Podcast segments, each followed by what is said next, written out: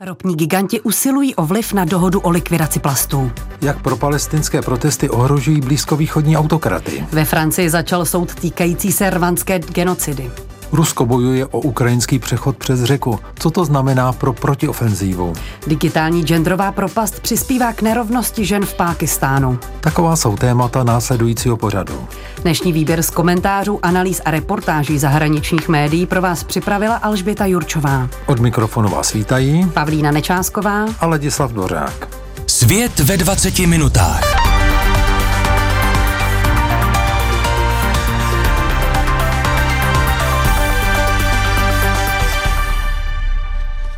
Svět čelí záplavě plastového odpadu. OSN chystá dohodu, která by měla pomoci problém řešit. Rostou ale obavy, že výrobci plastů a společnosti produkující spotřební zboží by mohly ovlivnit její konečnou podobu. Americká rozhlasová stanice NPR ve svém článku rozebírá vliv fosilního průmyslu na vyjednávání o nové dohodě. Plastový odpad je všudy přítomný. Každoročně ho na skládkách a v místech, jako jsou oceány, řeky a pobřeží, skončí přibližně 400 milionů tun. Tento týden se v Keni sešli delegáti z přibližně 150 zemí, aby jednali o podrobnostech smlouvy, která má pomoci řešit celosvětový problém znečištění plastem. Jednání se snaží ovlivnit i externí skupiny, včetně obhájců veřejného zdraví, aktivistů za lidská práva, ekologů a také představitelů ropného a plynárenského průmyslu. Mezi skupinami, které se snaží jednání ovlivnit, jsou velcí hráči tohoto odvětví. Patří sem některé z největších světových ropných a plynárenských společností, jako jsou ExxonMobil, Chevron nebo francouzská Total Energies. U vyjednávacího stolu sedí také významné země produkující ropu, jako je Saudská Arábie, Rusko a Čína. Všichni prosazují podobné poselství, totiž, že problém znečištění plastem lze vyřešit recyklací, nikoli výrazným omezením výroby nových plastů. Dlouholeté výzkumy ale ukazují, že se recyklací nedaří omezit množství plastového odpadu. Snížení produkce nových plastů je nezbytným předpokladem k tomu, aby se znečištění dostalo pod kontrolu, tvrdí Karsten Wachholz, který pracuje v nadaci Ellen MacArthurové a spolu vede koalici podnikatelů za globální dohodu o plastech. Průmysl fosilních paliv má bohaté zkušenosti se zpomalováním ekologických opatření. V 90. letech 20. století usiloval o to, aby Spojené státy neratifikovaly Kyotský protokol, což je mezinárodní smlouva o snížení klimatického znečištění. Na loňském klimatickém samitu v Egyptě se země dohodly na zmírněné verzi konečné dohody poté, co státy produkující ropu a zemní plyn odmítly výzvy k postupnému ukončení využívání fosilních paliv. Výzvou při podobných jednáních je navrhnout plán, který by účinně snížil množství plastového odpadu a zároveň by se na něm podílely všechny zúčastněné země. Jak podotýká Wachholz, nejhorším scénářem je, že některé státy produkující ropu a plyn řeknou, že návrh je natolik odlišný od jejich zájmu, že ho nepodpoří. Spojené státy byly v roce 2022 největším světovým producentem ropy a zemního plynu. Americké ministerstvo zahraničí vyzvalo, aby recyklace hrála významnou roli v chystané dohodě o plastech. Jinak hrozí, že smlouva padne. Dokument, který by se spoléhal pouze na omezení produkce, by mohl snížit účast na budoucí dohodě i ambice smlouvy a tím ohrozit pokrok směrem k našemu společnému cíli, kterým je řešení znečištění plasty, uvedl mluvčí ministerstva. Plasty se prolínají všemi aspekty moderního života, od obalu na potraviny po zdravotnické prostředky, od cigaretových nedopálků po jednorázové pleny. Produkce plastů se do roku 2060 strojnásobí, zatímco množství odpadu, které se vyhazuje do životního prostředí, dál roste, dodává NPR. Ropné a plynárenské společnosti považují petrochemický sektor, do kterého patří i plasty, za klíčový pro své hospodářské výsledky.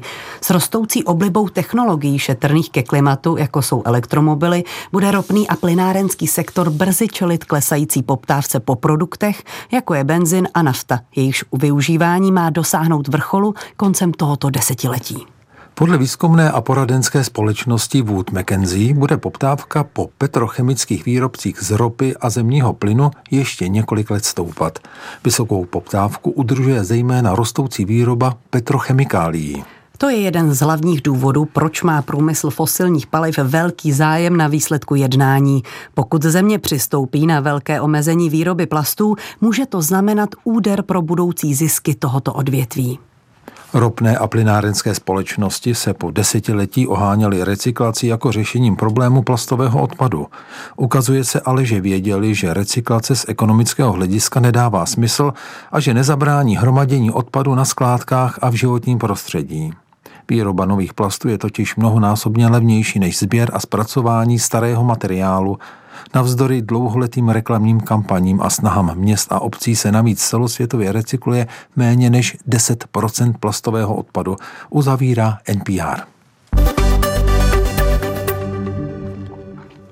V některých zemích Blízkého východu připomínají pro palestinská schromáždění pro demokratické protesty z roku 2011.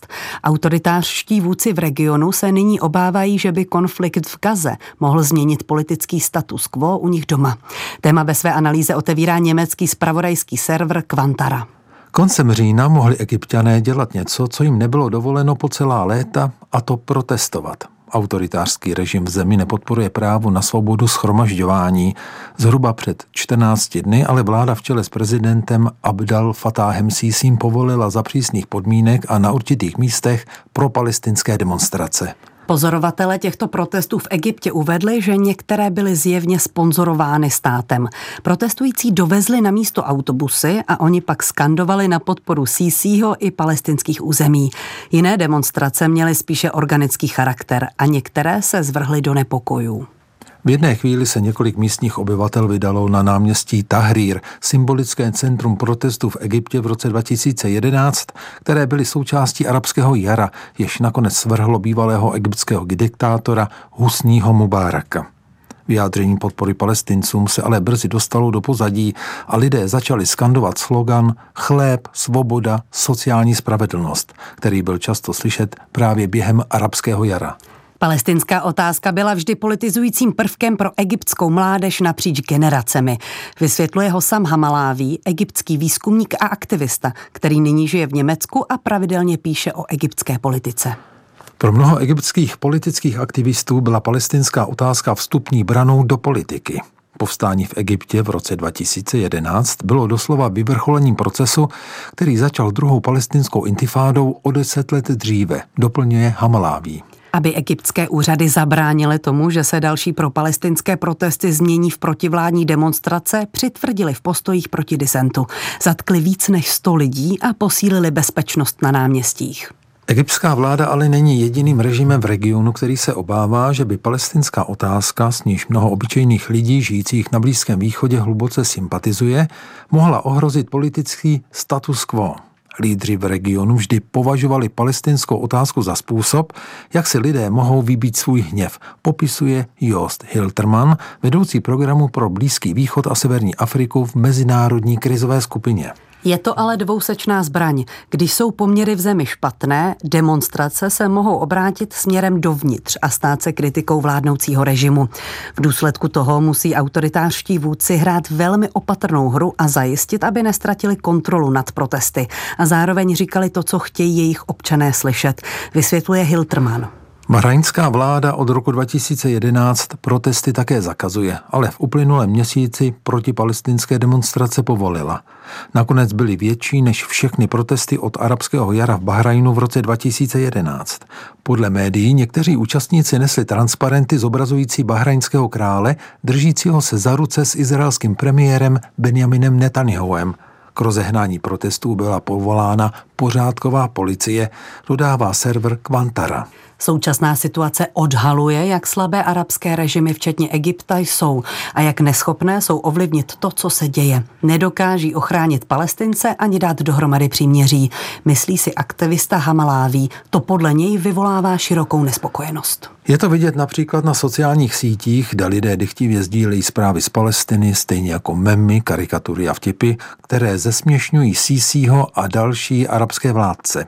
To ale neznamená, že pro palestinské protesty přerostou v nové prodemokratické hnutí, alespoň ne hned. Nejsme na pokraji dalšího roku 2011, protože mezi tehdejšími a dnešními disidenty je podstatný rozdíl. Vysvětluje Hamaláví s tím, že Sisiho vláda víceméně potlačila všechny hlasy opozice. Přesto se objevují drobné lokální náznaky přetrvávajícího nesouhlasu. Čím více válka v Gaze protahuje, tím je pravděpodobnější, že se něco stane. Cituje závěrem výzkumníka server Quantara. Posloucháte sváteční svět ve 20 minutách. Výběr z komentářů, analýz a reportáží zahraničních médií. V Paříži probíhá soud s rvanským lékařem, který čelí obvinění ze spoluúčasti na genocidě v roce 1994. Muž obvinění popírá, podle žalubců má ale případ symbolický význam. Tématu se věnuje server německé veřejnoprávní stanice Deutsche Welle. 6. duben 1994 byl tragickým zlomem v dějinách Rwandy. Toho večera se prezident této středoafrické země vracel ze sousední Tanzánie, když jeho letadlo zasáhly rakety země vzduch. Všichni lidé na palubě zahynuli. Byl mezi nimi i prezident Burundi. Pachatelé útoku nebyli nikdy identifikováni. Incident je ale považován za katalyzátor tříměsíční genocidy, při níž bylo podle odhadu zabito mezi 500 tisíci a jedním milionem lidí. Zesnulý prezident byl příslušníkem rvanské etnické většiny Hutů. Z atentátu na jeho letadlo byla obviněna menšina Tuciů. Krátce poté začalo masové vyvražďování Tuciů i umírněných Hutů obviněných ze spoluúčasti. V úterý začal v Paříži soud s ginekologem obviněným z napomáhání masovému vraždění rvanské provincie Butare na jihu země, dnes známé jako Huje. Jedná se o sedmý soudní proces související s rvanskou genocidou, který probíhá ve Francii. Podle obžaloby má případ symbolický rozměr.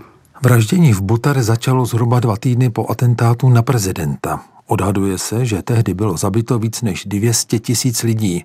Obviněný Sostín Munějemana, kterému je dnes 68 let, patří k etniku Hutu. V době masakru žil v Butare a vykonával tam praxi ginekologa v univerzitní nemocnici. Lékař teď čelí obvinění ze spoluúčasti na genocidě a ze zločinu proti lidskosti. Údajně se podílel na přípravě i aktivním páchání těchto zločinů. Spolu s dalšími významnými místními lidmi měl podepsat otevřený dopis na podporu prozatímní vlády, která genocidu systematicky organizovala. Muniemana byl údajně zvolen do krizového výboru, který zřizoval zátarasy za účelem vystopování Tuciu. Je také obviněn z toho, že držel lidi v nelidských podmínkách v kancelářích místních úřadů, od kterých měl klíče a pomáhal s jejich převozem.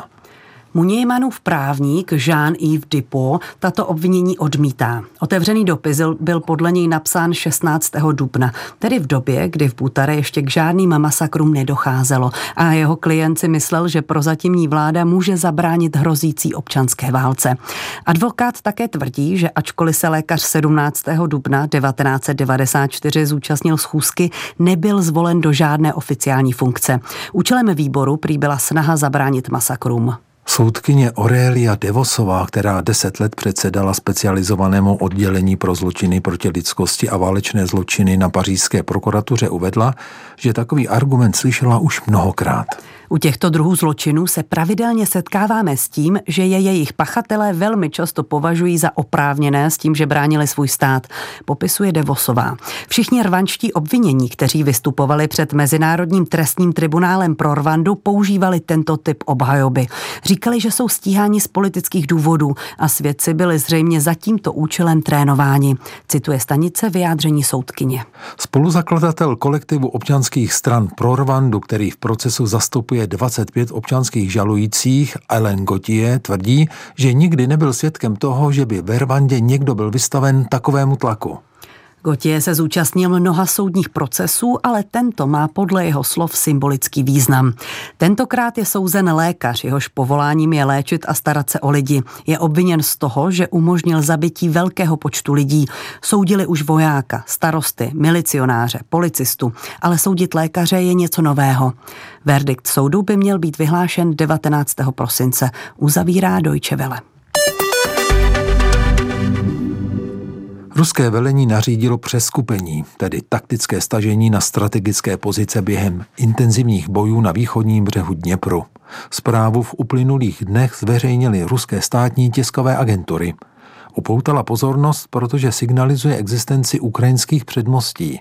O aktuálním vývoji na ukrajinské frontě píše na svém serveru Rádio Svobodná Evropa. Zpráva se odvolávala na ruské ministerstvo obrany. V éteru byla ale jen pár minut. Agentury TAS a RIA Novosti je bez vysvětlení rychle stáhly. Ministerstvo v zápětí agentury ostře kritizovala a obsah stažené zprávy označilo za provokaci. První informace ukazují na rostoucí ukrajinskou operaci. Zdá se, že Ukrajina vyslala přes řeku desítky vojáků a těžkou techniku a také zaměstnala značný počet ruských sil, z nichž některé byly přesunuty z jiných bojových oblastí. Vyslání vojáků přes vodní cestu vystavenou dělostřelectvu, leteckým úderům a dohledu dronů je složitý a obtížný úkol. Patrně souvisí s rostoucí frustrací z průběhu pět měsíců trvající protiofenzívy, která Ukrajině přinesla jen malé územní zisky a na bojišti nezměnila téměř nic. Roman Svitan, ukrajinský obraný analytik a vojenský důstojník v záloze, říká, že na východním břehu Dněpru jsou tři nebo čtyři místa, kde jsou nyní ustaveny ukrajinské pozice. Zatím se nejedná o rozsáhlé síly, jsou to většinou malé průzkumné roty do sta lidí, popisuje expert. Přechody přes řeky jsou obecně jedny z nejobtížnějších operací, vysvětluje Rádiu Svobodná Evropa Kevin Ryan, brigádní generál americké armády ve výslužbě a bývalý americký ataše obrany v Moskvě. Doplňuje, že vzhledem k rozšíření bezpilotních letounů a přístrojů nočního vidění jsou v současném konfliktu ještě obtížnější. Ukrajinská armáda o operaci neřekla prakticky nic. Pouze potvrdila, že na východním břehu Dněpru operují jednotky námořní pěchoty. Podle Natálie Homenňukové, mluvčí ukrajinského jižního velení, to vypadá, že ruské síly mohou být připraveny stáhnout se z pobřežních pozic a přesunout se zpět na druhou nebo třetí obranou linii. Ruské jednotky jsou prozatím pod tlakem vlastního vojenského a politického vedení nuceny držet pozice. Snažili se vzdálit od vody, někde se zakopat a získat opěrný bod, ale my všechny jejich pozice známe a tvrdě na nich pracujeme, tvrdí Humenjuková. Ruští představitelé se také příliš nevyjadřují, ačkoliv ministerstvo obrany minulý měsíc prohlásilo, že zmařilo ukrajinský pokus o překročení řeky. Ohrožení ruských linií u Dněpru už nutí ruské velitele stáhnout některé síly dále na východ, blíže k Orchivu. Při nejmenším jeden ruský válečný bloger informoval o stažení malého počtu jednotek z okolí Avdívky. Relativně malá velikost ukrajinské operace a přetrvávající potíže s přesunem většího množství zásob podle některých pozorovatelů naznačují, že snaha o vybudování předností není ničím jiným než odvedením pozornosti. Fintou jejímž cílem je odlákat ruské síly z jiných míst. Nejdůležitější věc, kterou toto předmostí nyní dělá, je, že přitahuje ruské síly a neumožňuje jim působit jiným směrem. Myslí si izraelský vojenský expert David Gendelman. Pokud se podaří ruské dělostřelectvo zatlačit dále od břehu řeky, mohou ukrajinské jednotky začít přivážet do oblasti více mužů a těžší techniku, doplňuje Svitan. Přechod přes řeku je pro ruské síly velmi zranitelným místem. Budování ukrajinského předmostí je ale teprve na začátku a bude trvat ještě dlouho. Uzavírá Rádio Svobodná Evropa. Pouze 26% pákistánských žen má přístup k internetu, zatímco u mužů je to téměř polovina. Jedná se o jeden z největších rozdílů přístupu k digitálním technologiím mezi muži a ženami na světě. Jaké to má dopady? To popisuje španělský deník El País. Mou vzdálenou sestřenici zabil její strýc, protože si údajně psala s mužem, který nebyl jejím příbuzným. Policie případ pohřbila. Neobjevily se žádné hashtagy, zprávy nebo jiné úsilí o spravedlnost. Možná, že kdybychom měli přístup k online prostoru, vzbudilo by to větší rozhorčení. Říká 20-letá Mariam Jamaliová, která vede organizaci zasazující se o rozvoj pákistánských regionů Bálučistán a Sindh. 25-letá Ama, která pracuje jako chůva v Aláhauru, říká, že má mobilní telefon, který však může používat jen před svým otcem. To jí stěžuje kontakt se zaměstnavatelem nebo snahu vzdělávat se prostřednictvím online materiálu. Její kamarádky navštěvují online kurzy, aby získali lepší práci. Ona ale totéž udělat nemůže. Digitální propast brzdí ženy v Pákistánu, píše El Pais. Podle nevládní organizace Bytes for All má v této zemi, která je pátou nejlednatější na světě, polovina obyvatel přístup k internetu. Zároveň je Pákistán jednou ze zemí s nejvýraznějším rozdílem v přístupu k digitálním technologiím mezi muži a ženami na planetě. Podle údajů rozvojového programu OSN vlastní mobilní telefon pouze polovina pákistánských žen, u mužů je to 81%.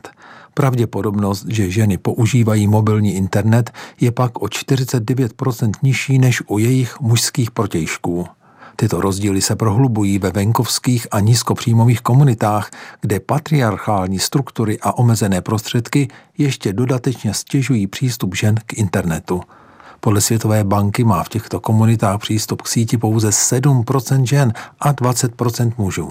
Problém nedostatečného přístupu žen k internetu někdy začíná už v dětství.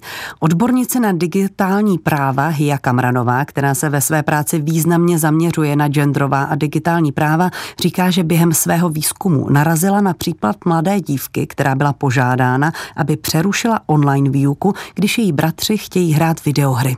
Podle odbornice to ilustruje, jak je v Pákistánu vnímáno právo žen na vzdělávání a přístup do online prostoru. Pokud je přístup žen k internetu omezen, je omezená i jejich schopnost naučit se využívat online prostor bezpečně. Stávají se tak zranitelnými vůči dezinformacím i kybernetickému obtěžování. Odborníci varují, že pro uživatele internetu s velmi kontrolovaným nebo omezeným přístupem bude obtížnější naučit se bezpečně nakládat s internetovým obsahem. Podle studie Nadace pro digitální práva zažilo nějakou formu obtěžování na internetu 40% pákistánských žen. Ve společnosti, kde se morálka často uvádí jako důvod pro kontrolu jednání žen, se tato rizika stávají důvodem proto, aby lidé kontrolovali přístup něžného pohlaví k digitálním technologiím, namísto toho, aby je dále vzdělávali. El Pais upozorňuje, že záminkou k další kontrole se může stát i vnímání aplikací, jako je TikTok, jako nemravných. Svět ve 20 minutách.